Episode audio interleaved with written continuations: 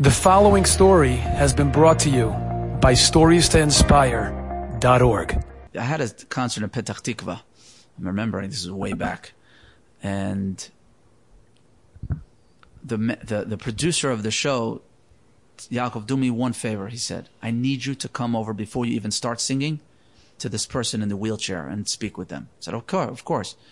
I'll never forget running over to the guy. The guy's an older man, and he tells me you have no idea what I've been through and what the music has done. He, he, I had a whole 10 minute conversation with him, but he tells me, he says, when he was in a coma, all the family was hearing from him was the high part of Im Eshkachech, and I think it was Rachem also. I'm not, I, don't, I think so.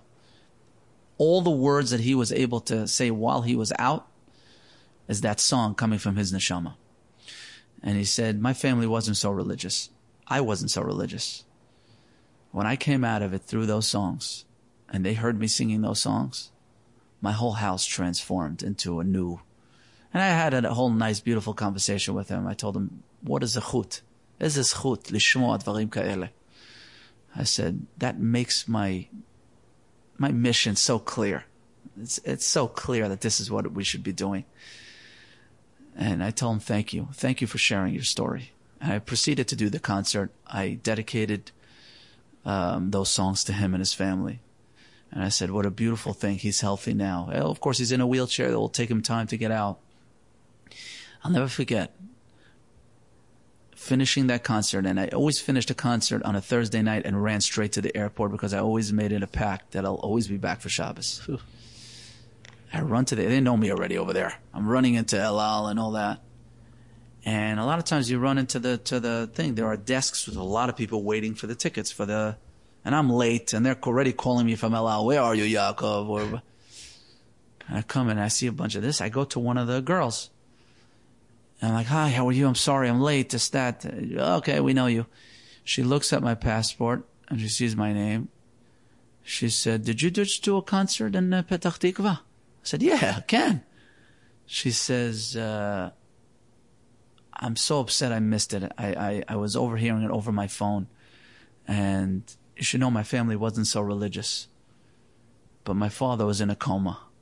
And my father was, you know, got out of it through your music and through the songs. I said, is your father, what his name, so and so? I just spoke to, uh, she goes, yeah, it's my father. I said, no, I had a whole conversation with him. I said, what are the chances I'm going to get you? There's a whole hundred people here. She said, and I had a whole conversation with her too about religion. She's coming back to religion and how her, and that was her father. So the chances of me meeting her father and then meeting her working And at her a missing the concert. Oh. yeah. And this, that was another one. Wait, did you make the flight in then? She said, by the way, anytime you need to make a flight and I'm here, let me know. she, she, Allow hooking she it up. helped, yeah, she helped me out. But I don't know, those stories are just, I don't know if I ever shared that before. Um, there's one more that I shared before, and I shared it in, in my, my friend Reb Gedalia Zlotowitz from ArtScroll, who I'm very, very close to. Israel Besser was also there at the time. This is not too long ago. It was the first time I ever shared it. We were doing a, a Kumsitz album, my first Kumsitz album. Not talking about those were the days that I did lately and brought back a lot of the older Jewish music that the youth actually should know what beautiful songs we had. The comes this album, my, my manager and producer back then, my dear friend Yochi Briskman, who have tremendous akar satov to. I was with him for 15 years. And he tells me, Yaakov, I found out all the songs who composed what, because we want to give credit to the composer. You know, we're singing songs, some of them passed away, some of the older songs, you want to give credit, you want to write inside who composed what. There's one song that nobody knows. Nobody knows who composed the song. I said, I gotta find out somehow. I cannot.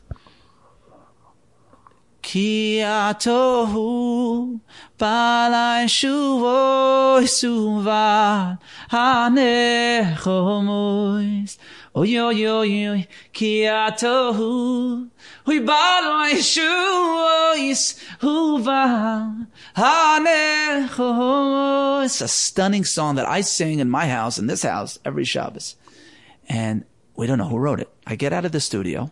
I get a phone call from my aunt Sarah Malka, who's at Sadekis, still living, Baruch Hashem. My father's sister. her husband passed away, but she's still living and she's giving classes to so many people and helping so many people. She goes, I said, Auntie Sarah, why do I have this chus that you call me at 11 o'clock at night? She says, my friend is very, very sick with muscular dystrophy. I sleep by her a few times a week. And the one thing she appreciates is your songs and music. Would you able to, are you able to come ever to, to visit her? I said, Auntie Sarah, actually I'm in Brooklyn right now.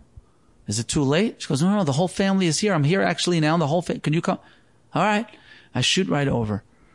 I start singing this sheet. I, I proceed to go there. There's a room and this woman, unfortunately, is laid out on this hospital bed and all the children around her, all her children. And she only can move her eyelids through the letters of the computer and tell and say A, B, C, Aleph, Beis, and very hard to, for her to get one sentence out. But she tells me, I told her, I have plenty of time. I want you to tell me exactly the songs you want to hear, and I'll sing it.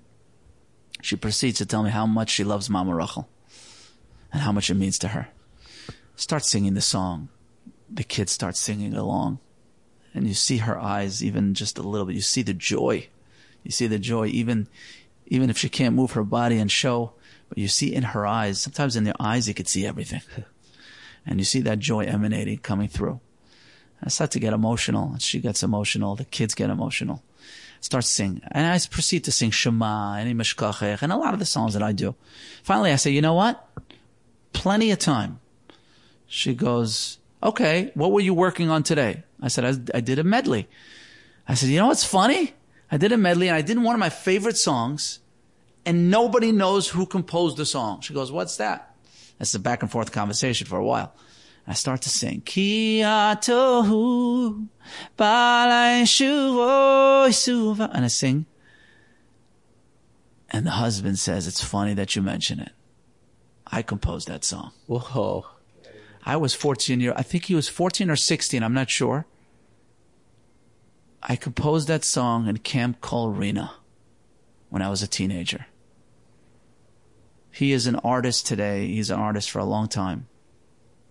I think uh, a famous artist, Rabbi Yonah Weinrib, composed the song. Hmm. His wife, unfortunately, you know, passed away after many, many tsaras. But that song, that night, that time, that place, Hashem was able to take me by the hand through my auntie Sarah, who gave me a big schus to sing for a person that was suffering, and give them a little joy, you know, in their sorrow. But at the end of the day, he composed that song, and I was able to. Hashem, you're taking me by the hand. You're leading me by the hand through every detail of life, even when I'm searching for a composer of a song. You're giving me a schus to sing for his wife who's suffering. Enjoyed this story? Come again. Bring a friend. Stories to inspire.org.